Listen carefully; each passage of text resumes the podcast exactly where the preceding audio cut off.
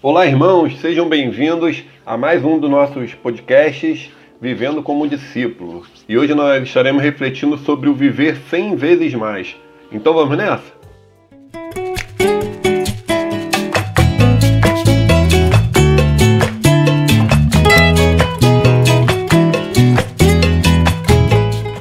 Como anda o seu coração com Cristo? Como anda o seu coração com a sua igreja, com a sua caminhada no Evangelho? Aliás, como anda o seu coração com a sua própria vida? Pergunto isso porque eu ouvi que um certo advogado que teria aceitado Jesus estava ameaçando colocá-lo no PROCON. É isso mesmo, colocar Jesus no PROCON por propaganda enganosa.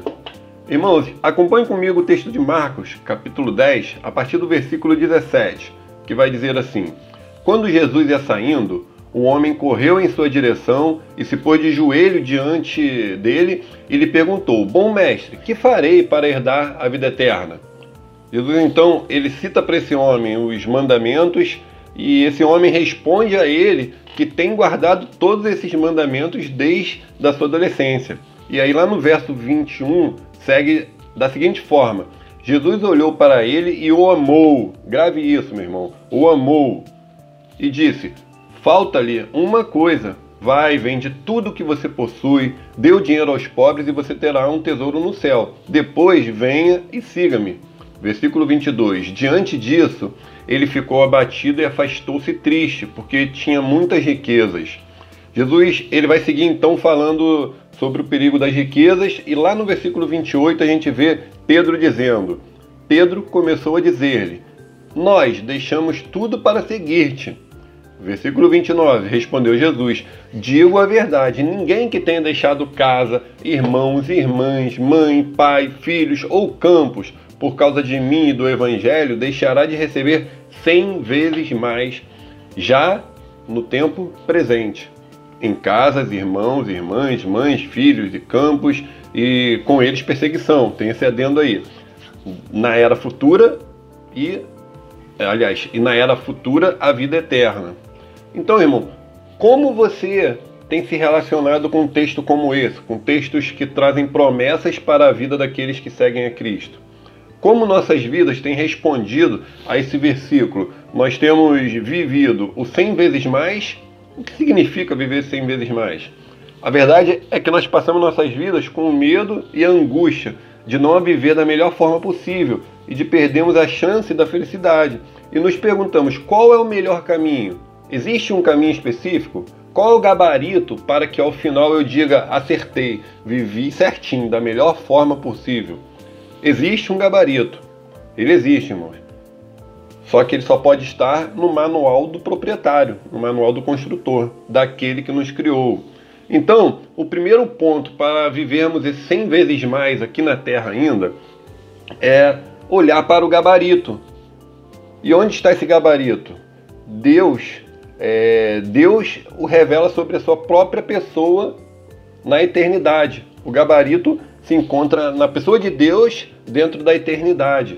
A Bíblia ela mostra que, se, que, se, que Deus se revela como Espírito, Deus se revela pessoal, Deus se revela um Deus relacional, um Deus amoroso, um Deus trabalhador, Deus se revela um Deus plural dentro da Trindade.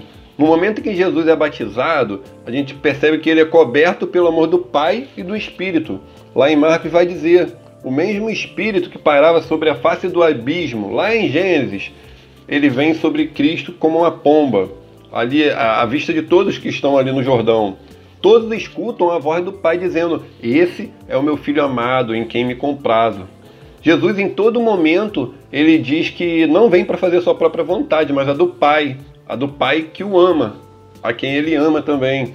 E que ele enviaria sobre nós o mesmo Espírito que o capacitou durante o período dele aqui na Terra. Aquele Espírito que vai nos consolar, que vai nos orientar, que vai cuidar de nós e que vai interceder por nós diante do Pai. Consegue perceber então qual é o gabarito da vida? Qual é o sentido da vida?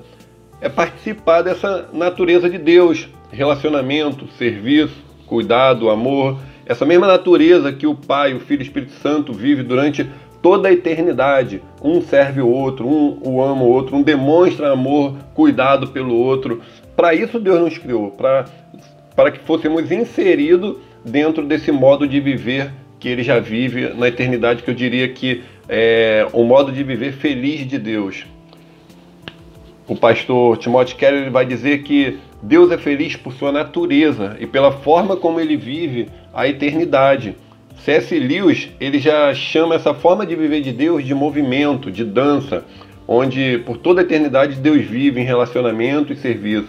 O Pai servindo o Filho, o Filho ao Espírito, o Espírito ao Pai e assim por diante.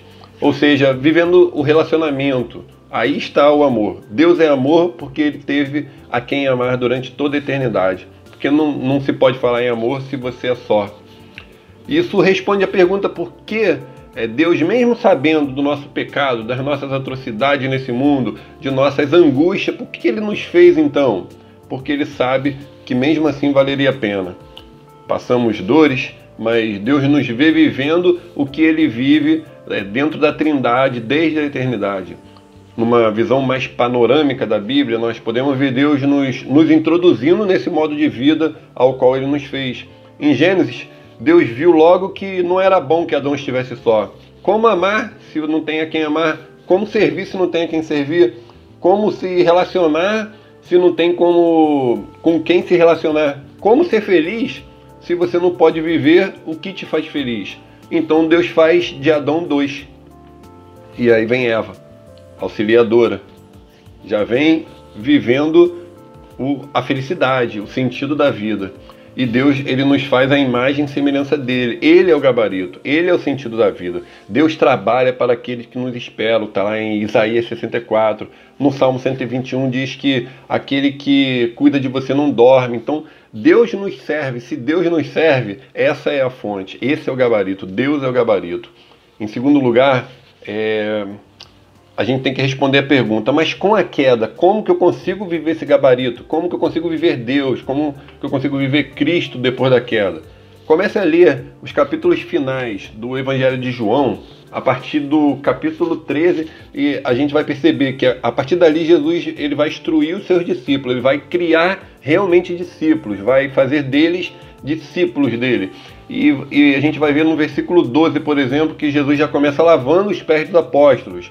É, ele não ordenou que lavássemos os pés, mas ele mesmo lavou. No versículo trinta e quatro, ele dá um novo mandamento, que amemos-nos, é, nos amemos como ele nos amou. Já não é ame ao teu próximo como a ti mesmo, mas ame como Cristo nos amou. Depois de ensinar, é, sendo exemplo vivo, a gente vai ver no capítulo quatorze, no versículo vinte, que Cristo é, é, introduz os discípulos nessa dança, nesse movimento que C S Lewis cita, é, nessa forma de Deus viver. Está escrito assim, naquele dia, capítulo quatorze, do versículo vinte de João, naquele dia conhecereis que eu estou em meu Pai e vós em mim e eu em vós. Então, os, aqueles que são realmente discípulos sendo inseridos. Capítulo dezessete, versículo vinte e um, Deus... Cristo é, faz deles um com o Pai e volta a eles a imagem e semelhança, que, a, aquela que Deus nos fez, a qual nós perdemos, com a, perdemos em parte, né, com, com o pecado original.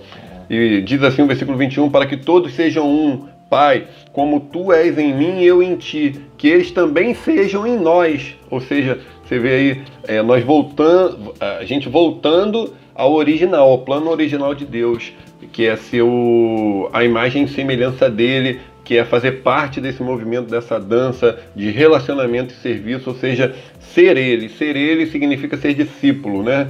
Então, como nós pecadores podemos viver o gabarito de Deus? Simples, sendo imitadores de Deus, ou seja, sendo discípulos. Então a palavra é essa, irmão, discípulo. Pois discípulos não são os que pregam, mas são os que vivem. É, discípulos são os que, de certa forma, são o próprio, né? Então, como se trata de ensino sobre Cristo, não se trata de ensino sobre Cristo, mas é, de como ser Cristo. Discípulo não é o que ensina, é o que copia. Cristo, ele fez aqueles apóstolos andar como ele andou, ele fez deles discípulos. Aliás, o mundo está cheio de, do ensinamento de, de, de Cristo, mas as pessoas precisam mesmo é, de pequenos Cristos ao seu lado. Terceiro ponto, e terminando, é, e aí vem o um aspecto mais, mais prático. É, nós aqui na Igreja Batista em Mutondo, nós temos há muito tempo orado e clamado por um avivamento, e Deus tem nos respondido, porque Deus sempre responde, irmão. Deus tem nos respondido nos dando uma visão. A gente, no texto original que nós lemos, nós vimos que o jovem rico, ele queria ser salvo e pediu a Cristo a salvação. E eu frisei que Jesus o amou, oferecendo a ele um caminho, assim como ele nos ama, nos oferecendo um caminho. Mas ele, aquele, aquele homem, ele queria seguir regras, ele não queria ser discípulo, nem fazer parte daquilo tudo. Ele não enxergava que o sentido da vida e o gabarito da vida abundante estava no que o Criador estava propondo. Aliás, como enxerga isso, né? É por isso que não queremos permanecer cegos quanto à resposta de Deus às nossas orações, pois Ele sempre nos responde. Não queremos deixar de seguir seus caminhos e rejeitá-lo por não concordarmos ou acharmos que o que temos e o que somos é melhor.